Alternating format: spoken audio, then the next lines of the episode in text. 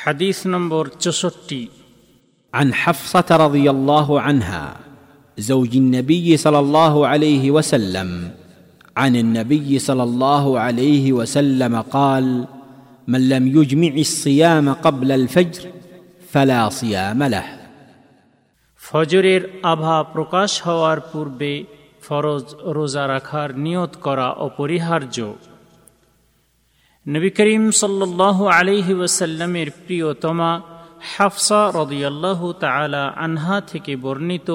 তিনি নবী করিম সাল্লাহ আলিহি ওয়াসাল্লাম থেকে বর্ণনা করেছেন। নবী করিম সাল্লাহ আলিহি ওয়াসাল্লাম বলেছেন,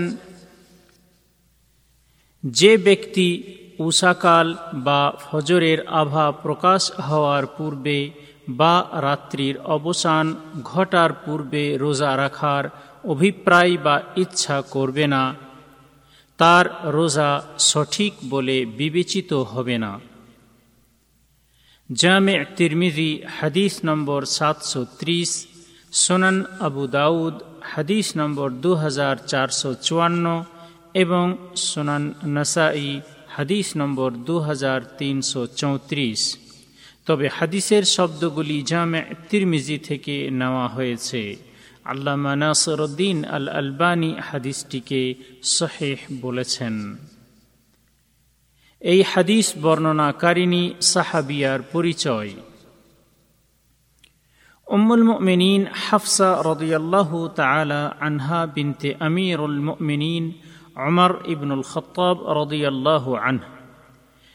তিনি নবী করিম সাল্লাহ আলহি ওসাল্লামের নবুয়ত প্রাপ্ত হওয়ার পাঁচ বছর পূর্বে জন্মগ্রহণ করেন এবং খনেইস বিন হুদাফা আসাহমি আল বদরি রদিয়াল্লাহ আনহুর তিনি স্ত্রী ছিলেন।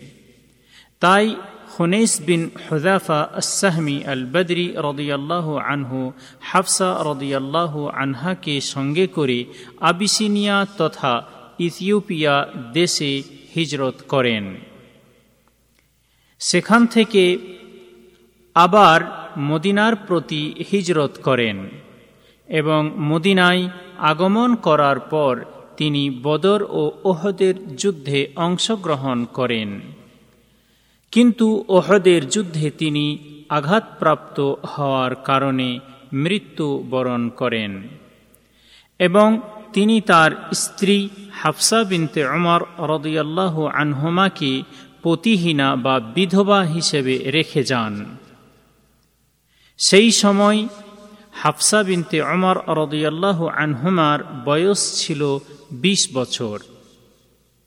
অমর রদিয়াল্লাহ আনহু যখন তার তরুণী ও যুবতী কন্যা হাফসা রদিয়াল্লাহ আনহার অবস্থা দেখলেন যে সে এখন পতিহীনা এবং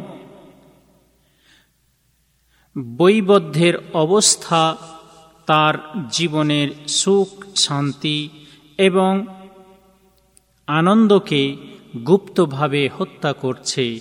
তখন তিনি অতিশয় ক্লেশপ্রাপ্ত, ক্লিষ্ট, জর্জরিত এবং ব্যথিত চিত্ত নিয়ে অস্থির হয়ে পড়েন এবং তিনি যখনই তার যুবতী কন্যা হাফসা রদিয়াল্লাহ আনহাকে এই বৈবদ্ধের অবস্থায় দেখতে পেতেন, তখনই তিনি তার মনের স্থিরতা হারিয়ে ফেলতেন ও বেকুল হয়ে পড়তেন।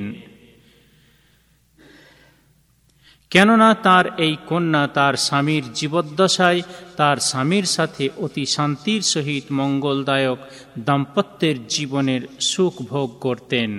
তাই হাফসা রদিয়াল্লাহ আনহার যখন ইদ্যত শেষ হয়ে গেল, তখন অমর রদিয়াল্লাহ আনহু তার কন্যা হাফসার পুনর্বিবাহের বিষয়ে চিন্তা করতে লাগলেন।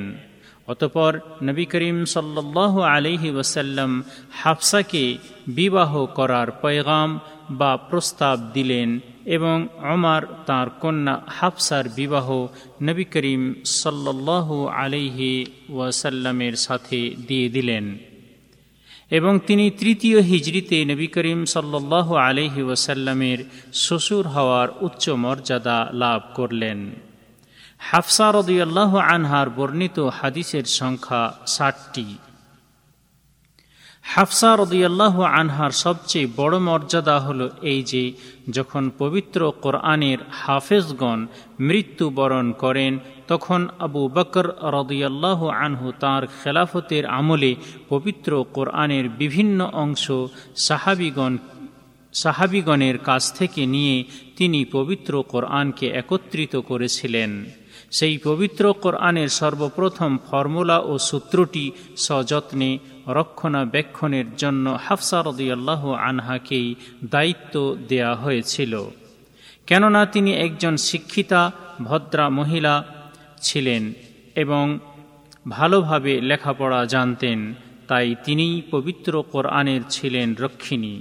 সুতরাং পবিত্র কোরআনের সর্বপ্রথম ফর্মুলা ও সূত্রটি তারই কাছে ছিল সযত্নে। ওসমান রদিয়াল্লাহ আনহুর খেলাফতের আমল পর্যন্ত। অতপর ওসমান রদিয়াল্লাহ আনহু হাফসা রদিয়াল্লাহ আনহার কাছ থেকে পবিত্র কোরআনের সর্বপ্রথম ফর্মুলা ও সূত্রটি নিয়ে তার অনেকগুলি অনুলিপি বা প্রতিলিপি করে প্রতিটি শহরে ও দেশে প্রেরণ করেন। যাতে সব দেশগুলিতে একই পদ্ধতিতে পবিত্র কোরআন পাঠ করা হয়। অতপর ওসমান রদিয়াল্লাহ আনহু পবিত্র কোরআনের সর্বপ্রথম ফর্মুলা ও সূত্রটি হাফসা রদিয়াল্লাহ আনহাকে প্রত্যার্পণ করেন। সুতরাং এই পবিত্র কোরআনের সর্বপ্রথম ফর্মুলা ও সূত্রটি তার কাছেই থাকে এবং তার মৃত্যুবরণ করার সময় এটি তার ধর্মপরায়ণ ও কর্তব্যপরায়ণ ভাই আবদুল্লাহকে প্রদান করেন। উম্মুল মিনীন হাফসা রদিয়াল্লাহ আনহা ইবাদত, কোরআন পাঠ এবং আল্লাহর জিকিরের সহিত রাত্রি অতিবাহিত করতেন। তিনি সন একচল্লিশ হিজড়িতে অথবা পাঁচচল্লিশ হিজড়িতে মদিনায় মৃত্যুবরণ করেন।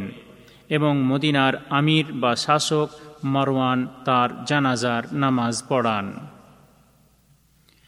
এই হাদিস হতে শিক্ষণীয় বিষয়। এক, রমাদান মাসের ফরজ রোজা রমাদান মাসেই হোক বা রমাদান মাসের কাদা রোজা যে কোনো সময়ে হোক অথবা মানতের রোজা হোক কিংবা কোনো কাফারার রোজা হোক, সমস্ত ক্ষেত্রে উষাকাল বা ফজরের আভা প্রকাশ হওয়ার পূর্বে বা রাত্রির অবসান ঘটার পূর্বে রোজা রাখার অভিপ্রায় বা ইচ্ছা ও নিয়ত করা ওয়াজিব বা অপরিহার্য। আর অভিপ্রায় বা ইচ্ছা ও নিয়তের স্থান হল অন্তর, তাই মুখে উচ্চারণ করে নিয়ত করা বৈধ নয়। দুই এই হাদিসটির দ্বারা প্রমাণিত হয় যে ফরজ রোজার অভিপ্রায় বা ইচ্ছা ও নিয়ত সারাদিনের সমস্ত অংশে স্থায়ীভাবে অব্যাহত থাকা অপরিহার্য। তাই কোনো ব্যক্তির নিয়ত দিনের কোনো একটি অংশে স্থায়ীভাবে অব্যাহত না থাকলে তার রোজা হবে না। কিন্তু নফল বা সুন্নাত রোজার জন্য এই নিয়মটি প্রযোজ্য নয়। তাই দিনের কোনো একটি অংশে নফল বা সুন্নাত রোজা রাখার অভিপ্রায় বা ইচ্ছা ও নিয়ত করলে তা প্রযোজ্য হবে বলেই বিবেচিত।